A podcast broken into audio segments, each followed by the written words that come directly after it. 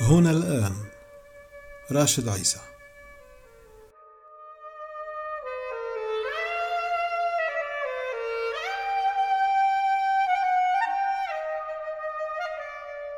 في كل مرة أجد نفسي فيها خارج الحجر الصحي اللعين ولو لمشوار صغير للتبضع أشعر بسعادة ما بعرف كيف أوصفها. فقط لأنني بين الناس في قلب الأضواء الملونة الوجوه الفضاء الرحب.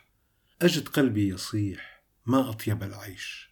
هكذا من دون أي كلمة إضافية من دون قيد أو شرط أو تمني كما ورد في بيت شعر عربي قديم لطالما استعاده شعراء بل وضمنوه قصائدهم.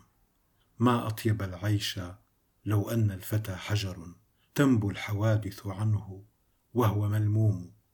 كان الشاعر الجاهلي تميم ابن مقبل صاحب البيت قد ضاق ذرعا بالحياة وتمنى لو أنه حجر لا يهتم لتحولات الحياة ومصائبها. اللي طالع من الحجر الصحي رح يلاقي حاله وعلى الضد من تميم ابن مقبل مثل بطل فيلم مدينة الملائكة. البطل اللي هو ملاك سماوي وكل مناه إنه يجرب الإحساس تماما مثل البشر وبيقرأ من كتاب لهمينغوي عن مذاق المحار والبحر. كل الفيلم هو حكي وصور عن الأحاسيس الألم الجوع الدموع رغوة الصابون. في حدا بيعطي الملاك الحل السحري بيقول له ما عليك إلا أن تسقط نفسك من شاهق كي تصير بشرا.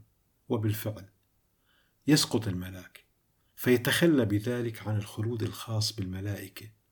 مقابل أحاسيس الحياة الحلوة تبع البشر. يتعرف فورا على لون الدم وطعمه. يطير من الفرح لأنه بدأ يشعر حتى بألم الجرح. هذا التحول اللي بيسميه الفيلم الإرادة الحرة. أعظم هدية أعطانا إياها الله.